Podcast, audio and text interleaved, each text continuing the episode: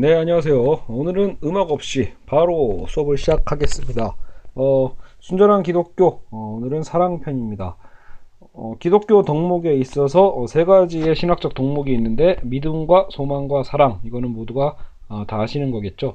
어, 근데 루이스는 이제 이 책에서는 순서를 바꿔서 사랑, 소망, 믿음 순서로 가면서 이제 그 2장 그리스도인의 행동편을 마무리하고 있습니다. 어, 그래서 어, 오늘 우리가 다뤄야 될 이 사랑에 대한 부분을 한번 생각해 보자면 오늘 우리가 가장 먼저 익혀야 될 거, 익혀둬야 될 건 바로 뭐다? 어, 이 사랑하는 마음과 좋아하는 마음, 마음이라는 표현 그러네요. 좋아함과 사랑함이라는 것은 다르다라는 거죠. 그러니까 감정. 사랑은 곧 감정이 아니다. 사랑이라는 것은 의지 상태다라는 것을 여러분이 먼저 머릿속에 탁 박아두시고 시작할 필요가 있습니다. 결국은 루이스가 하고자 하는 사랑은, 루이스가 말하고자 하는 기독교적 의미의 사랑이라는 건 단순히 여러분 그 자선의 행위만을 얘기한다는 건 아니라는 거죠. 가난한 사람을 돕는 일, 아, 그것만 얘기하는 것이 사랑의 전부가 아니라는 거죠. 사랑이라는 것은 오히려 기독교적 의미의 사랑이라는 건 뭐 남을 긍휼히 여기고 뭐 불쌍히 여기는 그 감정을 넘어서서 그렇죠? 오히려 의지의 상태다라고 얘기를 합니다. 그래서 우리가 남은 본능과 자연적으로 갖고 있는 어떤 그 감정을 넘어서서 오히려 우리는 어 뭔가 남에게 배워야 하는? 배우고 익혀야 하는 것으로 어 얘기를 하고 있습니다. 예전에 우리가 그 용서를 다룬 장에서 살펴본 것처럼 자기를 사랑한다고 해서 꼭 자신을 좋아한다는 뜻은 아니라고 얘기했던 적이 있어요. 루이스가요. 그러니까 우리는 우리 자신을 그냥 그저 내가 싫을 때가 많잖아요. 사실은 우리 살아가면서 자기 자신이 이렇게 막 증오감이 들 때도 있고 너무 너무 화가 막 핫딱지날 때 있죠. 너무 미워 내 자신이. 그럼에도 불구하고 우리는 나를 사랑하죠. 그런 역설 있잖아요. 역설 같지만 알고 보면 다르다는 거예요. 그러니까 이게 나는 사랑하긴 하지만 꼭 자신을 좋아한다는 것은 아니다. 나를 좋아하면서 사랑할 수도 있지만 물론 그러니까 이게 무조건 반대란 얘기는 아니에요. 하지만 사랑과 자신을 좋아하는 감정 혹은 타인에게도 마찬가지죠. 타인을 사랑하는 것과 타인을 좋아하는 것은 분명히 다른 감정으로 루이스는 아, 세밀하게 구분을 하고 있습니다. 그래서 우리의 이웃을 기독교적으로 사랑하는 것과 그들을 좋아하거나 그들에게 애정을 느끼는 건 아주 다른 일이다라고 루이스는 얘기합니다. 호감, 좋아하는 마음, 그죠? 이게 절로 생기는 사람이 있는 사람도 있고요. 그렇지 않은 사람도 있다라는 거죠. 여러분 루이스의 이 얘기가 왜 굳이 왜 이렇게 나누느냐라고 여러분 생각하시는 분 있겠지만 이건 굉장히 어, 우리에게 되게 공평하고 큰 위로를 주는 어, 분석입니다. 어쨌든 이게 순전한 기독교잖아요. 그러니까 기독교의 사랑의 감정이라는 게 사랑이라는 게 만약에 여러분 이게 이게 좋아하는 감정 호감이라고 생각해 버리면요 이게 사랑과 같다라고 표현해 버리면 굉장히 여러분 불공정한 일이 생겨요. 즉 어, 여러분 우리는 타고 날 타고 나는 경우도 많다라는 거죠. 태어나면서부터 여러분 그냥 자기 성격이 굉장히 냉랭한 사람 있잖아요. 여러 가지 사람의 감정을 다루는 거에 있어서 어색하고 뭔가 어설퍼가지고 사람과의 관계도 좀 부족하고 특히 뭐 딱히 사람에게 뭔가 잘 보이고 싶지도 않고 뭔가 좋아하는 느낌도 별로 없고 이런 사람이 있다라는 거예요. 역으로 너무 심할 정도로 사람과의 관계가 굉장히 많은 사람들 있잖아요. 너무나 밝아. 너무나 사람들에 대해서 호감을 많이 가죠. 본인도 그만큼 호감 있는 인간이 인간형이 되겠죠. 그죠? 그러니까 이게 여러분 타고남이 있잖아요. 솔직히 우리가 살다 보면 그렇게 태어난 사람도 있고 그렇지 않은 사람도 있어요. 근데 그걸 우리가 단지 사랑이다, 사랑과 구분하지 못해버리면, 그걸 사랑으로 동일화시켜 버리면, 그냥 사랑의, 에, 사랑이라는 것도 결국 뭐요? 타고난 게 돼버리는 거죠. 사랑이 없는 사람, 사랑이 있는 사람. 그렇게 보기에는 여러분, 과연 우리의 공평하신 그 하나님이 그렇게 우리를 창조했겠냐라는 거예요. 우리의 기질은 모두가 다를지언정 이 사랑이라는 건 의지적으로 행해야 되는 거라고 그래서 루이스가 구분을 하고 있는 겁니다. 자, 그래서 계속 얘기를 해보죠. 듣다 보면 누군가에게는 이게 위로가 될 수도 있고 누군가에게는 좀 꺼리낄 수도 있겠네요. 자, 좋아하는 마음이나 애정이 절로 생기는 사람을 사랑하기는 비교적 쉽다라고 루이스도 얘기를 합니다. 이건 당연한 얘기죠. 내가 그냥 호감이 가는 사람이야. 그 사람을 사랑하는 건 쉽습니다. 보통 우리는 애인을 만날 때 이런 식으로 만나는 거죠. 그러니까 일단 호감이 있는 사람을 사랑하는 거지 아, 사랑하기로 작정하고 사랑하는 경우는 드물죠. 특히 요즘 연애에서는요. 그래서 어, 루이스가 그렇다고 해서 이 좋아하거나 애정에 대한 감정을 비판하는 게 아니에요. 물론 이것은 북돋아야 될 어, 정상적인 의무다라는 거죠. 누군가를 많이 좋아하는 거. 그렇죠? 기독교인으로서 최대한 많은 사람을 좋아하려고 노력하는 것은 좋은 감정이기도 하다라는 거예요. 하지만 음, 어, 이렇게 얘기를 합니다. 그렇게 좋아하는 마음 자체가 사랑이기 때문이 아니라 그런 마음이 사랑에 도움을 주기 때문에 그래서 우리는 이 좋아하는 마음도 북돋을 필요는 있다라는 거죠. 그러나 다른 한편으로 특정한 사람을 좋아하는 마음 때문에 그 외의 사람들을 사랑 없이 대하거나 부당하게 대하지 않도록 아주 예민하게 주의할 필요가 있다라고 또 쓰고 있습니다. 그러니까 여러분 사실 그런 게 있잖아요. 좋아하는 감정이 누군가에게 확 쏟아버릴 때가 있죠. 특히 애인 만났을 때, 첫 애인 생겼을 때. 그랬을 때 우리가 대부분 하는 실수가 뭐예요?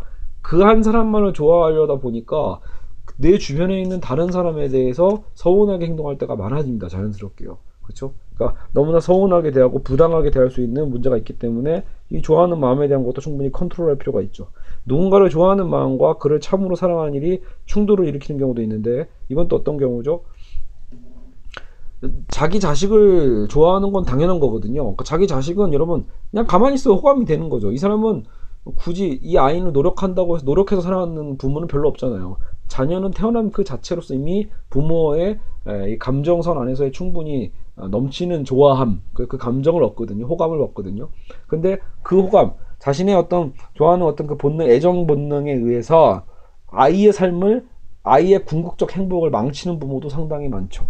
그왜 그래요? 자기 욕망을 위해서 사실은 그러니까 알고 보면 그러니까 정신분석에서 그걸 자기 욕망이라고 또 표현하는 거죠. 부모의 욕망은 또 타자 욕망이고 약간 이렇게 복잡해지지만 지금 루이스가 하고자 하는 얘기는 어쨌든 부모가 자신의 어떤 애정 때문에 자기 애정 본능을 채우려다가 아이가 나중에 누려야 될 행복을 희생시키게 됨으로써 결국 그 결과는 뭐예요? 사랑을 깨버린 게 되는 거죠. 진정한 사랑을 오히려 희생시킨 상황, 상황이 되어버립니다. 그러니까 좋아하는 마음과 사랑이 항상 같이 가는 건 아니라는 거예요. 그렇죠? 그렇다고 항상 반대로 가는 것도 아니고요. 자 그리고 어 아이고 죄송합니다 지금 혀 머리카락이 어, 뭐 입에 들어가가지고요. 자 어떤 이들은 기질적으로 해서 냉정하다는 얘기를 아까 했었죠. 그래서 그게 루이스가 보기에도 이게 불운하긴 하다고 표현하는 거죠. 기질적으로 냉정하신 분들은 아무래도 사회생활 하는데 불편하고 자기 스스로 좀 고독할 수 있거든요. 그죠? 근데 루이스가 그래서 그런 얘기를 해요. 그렇다고 해서 사랑을 배울 기회가 없는 것도 아니고 또 배워야 될 의무에서 면제되는 것도 아니라는 거예요. 그러니까 기독교인은 누구나 사랑을 하기 위한 노력과 의지가 필요한 건 사실이다라는 거죠. 어, 그래서 루이스는 그럼 이거 사랑을 대체 어떻게 하는 거냐라고 할 때 루이스가 던지는 법칙은 아주 단순합니다. 그냥 사랑한다 치고 행동해라. 사랑한다 치고 행동해라. 그러니까 아니 사랑하는 마음이 안 드는데 어떻게 사랑한다 치고 행동합니까? 라고 반론하실 수도 있겠지만 여러분 이건 잘 생각해 보시면 못할 것도 아니에요. 그러니까 이런 느낌이죠. 내가 사랑하는 사람, 즉 부모 있잖아요. 내가 자연스럽게 어, 좋아하는 마음도 들고 사랑하는 사람들은 대부분 부모 아니면 자녀 아니면 애인이죠. 아니면 그죠? 그랬을 때 우리가 그러면 내가 평소에도 사랑하는 사람에게 하는 어떤 행동의 기, 기준선들이 있잖아요. 내가 뭔가 이렇게 맛있는 게 생기면 이 사람에게 먼저 주고 싶고 그렇죠? 뭔가 내 시간을 좀 더 희생해서라도 이 사람을 위해서 뭔가를 더 해주고 싶고 이런 마음 있죠. 그러니까 이런 마음이 행동으로 항상 정해져 있는 선들이 있잖아요. 그러니까 그 마음을 가지라고 하는 게 아니에요. 좋아하는 마음이 생기지 않았는데 애정의 마음이 생기지 않았음에도 불구하고 평소에 내가 사랑하는 사람에게 행하는 그, 그 행동의 어떤 수위가 있거든요. 그 수위를 정해서 그걸 갖고 그대로 어, 낯선 타인에게 혹은 내 이웃에게 먼저 행하라는 거죠. 그렇죠? 그렇게 사랑한다 치고 행동하면 이 놀라운 비밀이 찾게 된다는 거야. 놀라운 비밀을 찾게 되는데 그게 바로 뭐다? 진짜로 그를 사랑하게 되는 비밀이 나온다는 거죠. 처음엔 사랑하는 마음이 없었어요. 그 마음과는 별개였다는 거죠. 하지만 사랑의 행동을 하면 사랑하는 마음도 생긴다. 역으로 어떤 사람이 싫다고 해서 상처를 자꾸 주고 자꾸 막 계획적으로 막 그죠? 에, 뒷담 화나 하고 계속 욕하고 비난하다 보면 그 사람이 더 싫어지죠. 여러분 예, 이 전자의 경험은 별로 없으시겠지만 사랑한다 치고 행동하신 분은 별로 없겠지만 정말로 싫어하는 사람을 마음껏 싫어한 적은 많죠. 그죠? 싫어하는 사람은 마음껏 험담하고 이런 경우가 많죠. 그러면 저는 그 사람은 점점 더 싫어집니다. 그렇죠? 어, 그, 이건 잠깐 제 경험인데, 그렇, 사실은 저는 그래서 이 루이스의 이 원칙, 루이스가, 이, 루이스도 본인이 만든 원칙은 아니겠죠. 본인이 발견한 걸 텐데, 이 기독교의 어떤, 이 사랑의 어떤 법칙이죠. 근데 이제 이 부분을 저도 예전에는 굉장히 자신있게 이 부분을 믿어왔지만, 이게 그 조심스러운 부분이 있더라고요. 그러니까 사랑한다 치고 행동해라라고 할 때 이게 현실에서는 당연히 쉽지는 않겠죠. 그리고 어 저는 개인적으로 제 성 제 성격이 저는 이제 기질적으로 내향적인 게 아니라 좀 외향적으로 사실은 많이 에, 발달했고 그래서 사람들 간의 관계도 좋은 편이고 어, 그래서 오히려 루이스가 하고자 하는 얘기에 많은 부분이 쉽게 공감되는 부분이 있어요.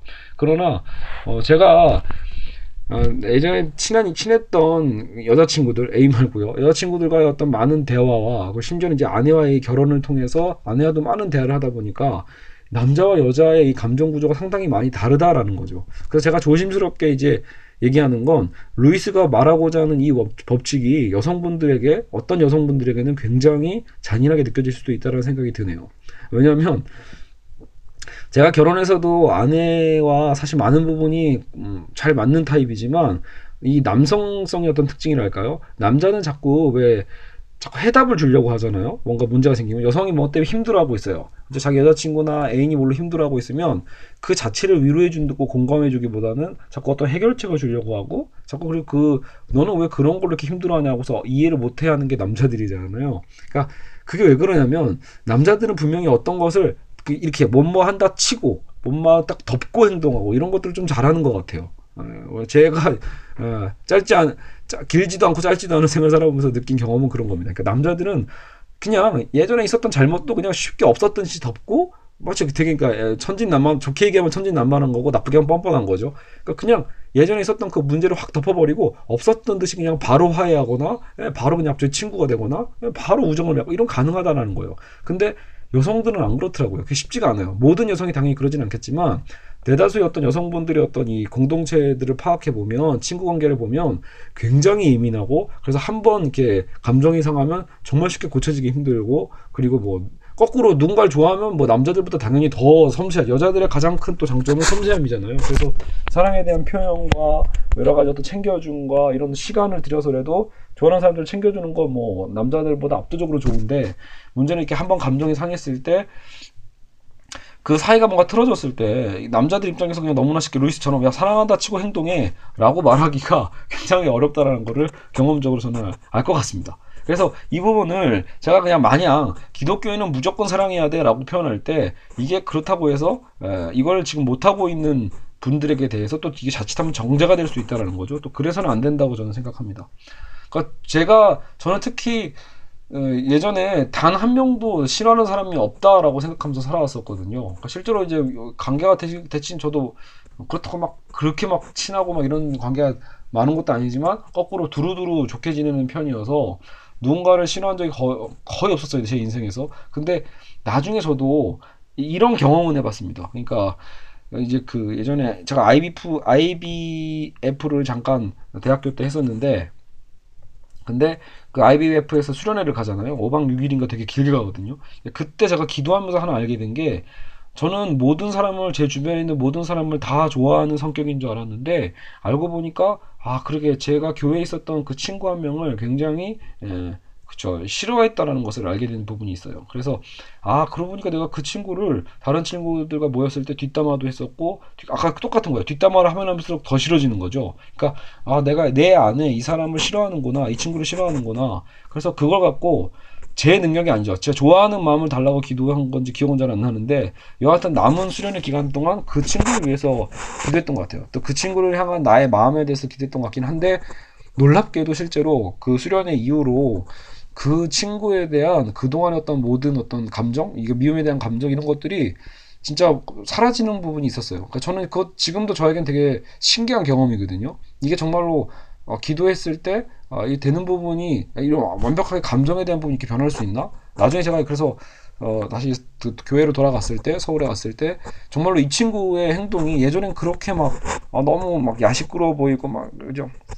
약간 막 꼴 사나 보이고 막 이런 것들의 감정이 있었는데 정말로 보는 관점이 좀 바뀌어 버리니까 오히려 이 친구의 행동을 충분히 이해할 수 있게 되고 거꾸로 이제 그 친구를 다른 친구들도 사실 많이 안 좋아했었거든요. 근데 오히려 그런 친구들의 얘기들을 이제 제가 좀 어느 정도 방어해 줄 수도 있고? 그리고 그 친구에게 좀 더 쉽게 다가가고 더 뭔가 좀 친해질 수 있는 계기가 됐었거든요. 그래서 굉장히 놀라운 변화는 있습니다. 즉 내가 할 수 없다라는 걸 인정하는 건 되게 중요한 것 같아요. 그러니까 내 감정으로 노력해야지 윤리적인 게 아니라는 거죠. 윤리적으로 내 저 친구를 좋아, 좋아, 그러니까 좋아해야지라는 어떤 그런 감정적인 어떤 노력보다는 일단은 그래도 기독교인은 일단은 하나님한테 내려놓고 기도하는 게 제일 중요하겠죠.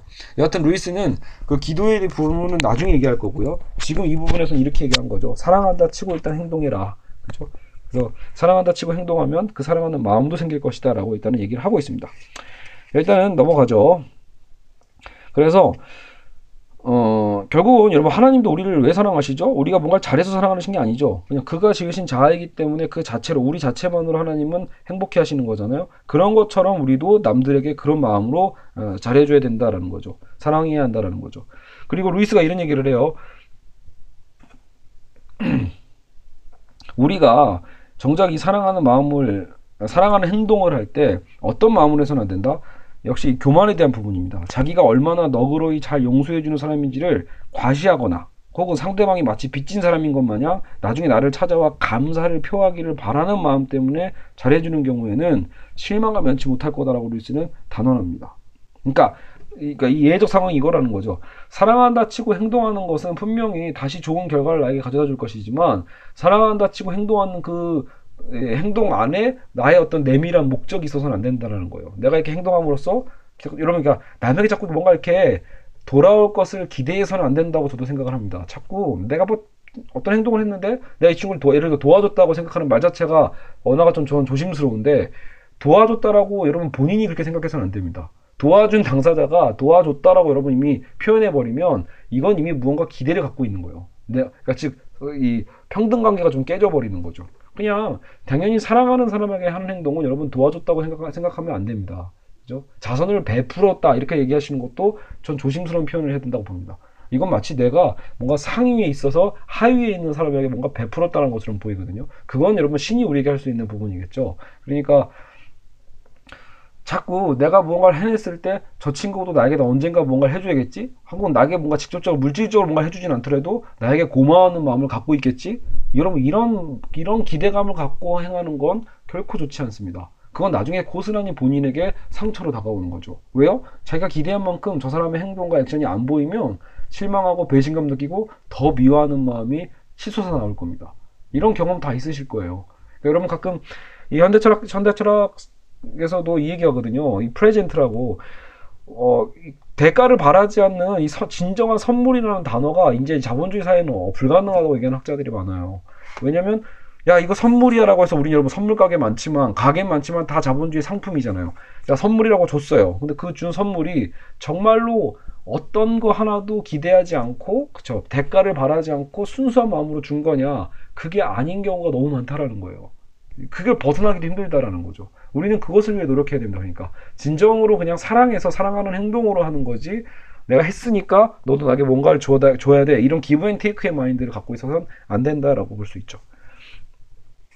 자, 여하튼 어, 어, 결국 지금 루이스의 어쨌든 이 파격적인 분석, 애정과 사랑은 어쨌든 다르다. 완전히 다르다. 근데 다름에도 불구하고 결국은 사랑이 애정을 또 낳는다라고 표현을 하고 있습니다. 그러니까 당연히 완전히 여러분 뭐 이렇게 역설적이거나 반비례적인 개념으로 해석해서는 안 된다라는 거죠. 상충되는 관점은 아니라는 거예요. 그냥 구분할 필요가 있다라는 거죠.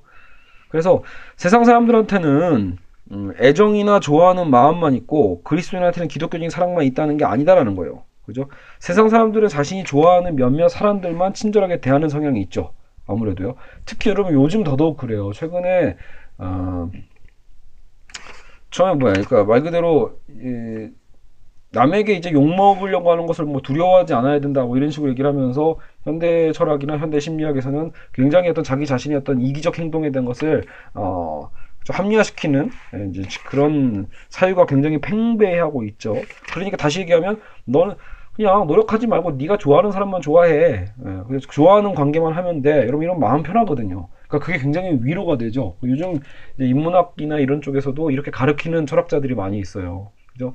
그러니까 자기 감정에 충실하라는 거죠. 그러니까 지금 감정에 좋아하는 사람만 좋아하면 되고 싫어하는 사람은 그냥 싫어한다고 표현하고 보지 말고 이렇게 얘기를 하거든요.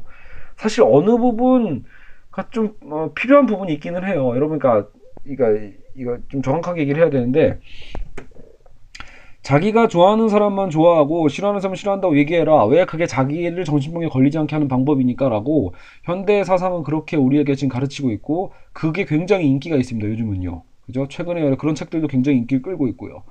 어, 근데 기독교는 그렇게 살 수가 없거든요. 자기가 좋아하는 사람만 좋아하는 건 기독교가 아니에요. 그죠? 모든 사람, 내 이웃을 내 몸과 같이 사랑하는 게 기독교인데, 그리고 그것은 명령이죠. 신의 명령이란 말이에요. 하나님의 명령인데, 왜냐면 하나님이 원하시는 우리의 수준이 거기라는 거죠. 어, 우리가 죄인이지만 죄인된 우리를 조건 없이 사랑하는 그 주님처럼 우리도 그렇게 되어 가기를 원하는 겁니다. 변해 가기를 원하는 거예요. 근데 여기서 이제 중요한 부분이 있죠.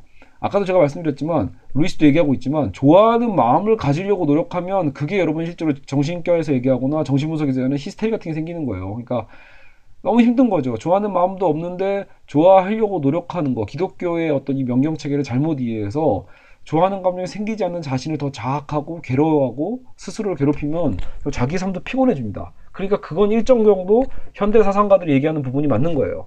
근데 지금 루이스가 그래서 구분하고 있는 거겠죠. 좋아하는 마음과 사랑하는 행동에 대한 것을 일단 구분하자라고 하는 그 이유가 뭐냐면 좋아하는 마음을 가지려고 할 수, 우리는 할 수 없는데 이미 여러분 내가 이 사람에 호감이 가지 않아요. 싫어요, 사실은. 싫어하는 감정이 더 큰데도 그렇다고 해서 이 사람을 다시는 안 보고 오히려 그냥 끝까지 미워할래라는 게 기독교적 방법은 아니잖아요. 그러니까 사랑하, 사랑하는 사람처럼 먼저 행동을 해보라라는 거죠. 그리고 그 다음에 그 마음을 주시겠다라고 보는 거라고 보시면 돼요. 그러니까 그 마음조차도 여러분, 아, 나는 이렇게 할 수 없어. 이렇게 하지 못하는 내가 너무나 싫어. 하나님 날 싫어하실 거야. 이런 식으로 자학해서는 안 된다, 여러분. 그거는 오히려 저번 제가 봐도 더 안 좋은 것 같아요. 차라리 그럴 바에는 그냥 날 싫어하는 사람은 피하는 게 나을 수도 있습니다. 그렇죠? 차라리 그게 사회생활 할 때는 더 안정적이긴 하죠. 근데 여러분, 만약에 우리가 기독교에서 자꾸 도전하려고 한다면 예, 할 수 없는 것에 대한 걸 도전하는 게 아니라 할 수 있는 것에 대한 것을 예, 우리가 감당할 만한 시험을 주신다라는 거죠. 신은 항상 우리에게 맞는 수준의 시험이 옵니다. 그러니까 거기에 대해서 내가 지금 방법이 안 보인다라면 역시 그건 기도를 해야 되고 어떻게 보면 이런 예, 그렇죠. 이런 결국은 뭐예요? 루이스 같은 우리가 도움을 받아야 될 어쨌든 좋은 어, 정리해준 이런 또 사람들이 있죠. 그러니까 성경을 우리가 직접 봤을 때 묵상을 통해 잘 안 보여진다면 또 이런 방법을 통해서도 우리가 우리 삶에 대한 어떤 관점과 insight를 좀 바꿀 필요도 있겠죠. 여하튼 그리스도인은 모든 사람들을 똑같이 친절하게 대하려고 애써야 한다라는 거. 그죠? 그렇게 하는 가운데 점점 더 많은 사람들을 좋아하게 될 거다라는 거예요. 나중에 자기가 상상도 못했던 사람, 아주 그냥 악의 대명사 같은 사람조차도 어느 정도 좋아하게 될 수 있다는 거예요. 감정이 생긴다라는 거죠. 어. 그렇다 그러면 그 또 여기서 착각하시는 분 없겠죠? 우리가 이미 이전에 앞에서 다 다룬 거예요. 그렇다고 해서 그건 뭐 살인범에 대한 뭐 죄는 용서해줘야 되는 건가, 뭐가 어, 덮어줘야 되는 건가, 이거랑 별개의 문제죠, 여러분. 알겠죠? 어쨌든 영적 법칙이 정반대 방향으로 무섭게 작용하기도 한다라고도 하네요. 다시 얘기하면 미워하면 점점 더 미워진다라는 거죠. 그리고 행동도 마찬가지죠. 미워하는 감정 때문에 학대하는 경우도 있지만 학대했기 때문에 미워해지는 경우도 많다라는 거예요. 그래서 아이를 키울 때든 친구를 대할 때든 사람 간의 관계에서 그 사회적 구조도 되게 중요하죠. 여러분 왕따 보세요. 제가 보기엔 왕따 현상이 생기는 가장 큰 문제 중에 하나는 뭐냐면요.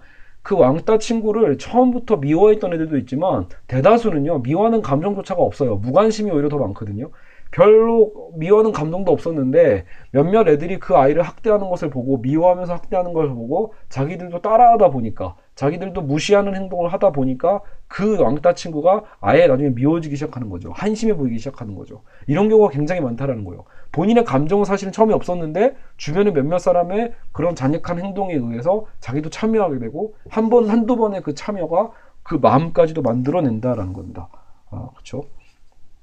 신기해요, 여러분. 이런 뭔가 나중 결국 우리 어떤 죄로 연결되는 부분은 우리가 의외로 경험해본 경험이 많아요. 그러니까 이거는 굉장히 설득력이 있죠.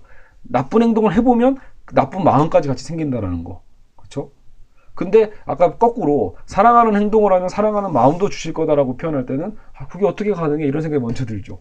예, 근데 이런 경우 별로 없기 때문에 그래요. 근데 우리는 참 죄를 많이 지어봤기 때문에 무언가 잘못된 행동을 하고 나서 진짜로 그런 어떤 범죄하는 마음이 더 커지는 거죠. 그래서 루이스가 얘기하는 거예요. 선과 악은 복리로 증가한다. 복리. 그죠? 은행에서는 그 이자 계산법이죠. 그러니까 어쨌든 눈덩이처럼 불어난다는 거예요. 선을 행하면 선도 눈덩이처럼 불어나는 반면에 악도 마찬가지라는 거예요. 여기서 이제 중요한 포인트가 나옵니다. 루이스가 하고자 하는 얘기는 그렇기 때문에 우리가 매일 마주하는 그 오늘 있잖아요. 오늘, 매일 이 순간 내리는 작은 결정이 너무나 중요하다라는 거예요.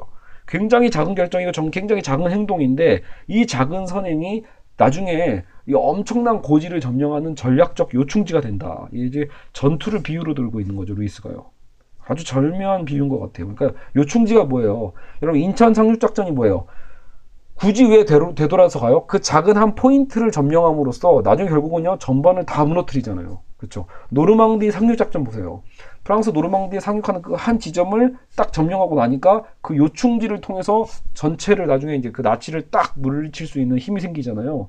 굉장히 중요한 거다라는 거죠. 오늘 우리의 이 작은 선택이 어마어마한 승리를 가져다 줄 거다라고 루이스는 자신있게 얘기합니다. 반대도 마찬가지예요. 오늘 우리가 빠졌던 그 잠깐의 정욕과 남에게 화를 냈던 것과 무시했던 것과 그저 시비를 걸었던 행동이 결국은 적에게 그 적은 누구죠? 사탄이겠죠. 사탄에게 사탄이 나를 점령할 내 영혼을 다 점령할 선로나 교량을 내주는 일과 같다. 굉장히 위험한 일이 된다라는 거죠.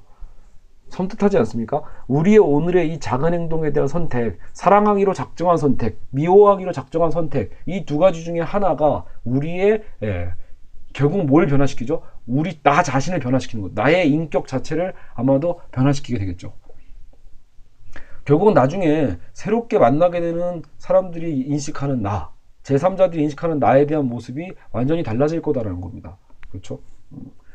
사실 이 얘기를 하는 저도 너무나 찔린다라는 거죠. 저도 한없이 하루하루 매일 그 순간마다 이런 작은 죄들을 지어갖고 살고 있고 그것이 정말 눈덩이처럼 커지고 있는 모습들을 충분히 경험할 수 있죠.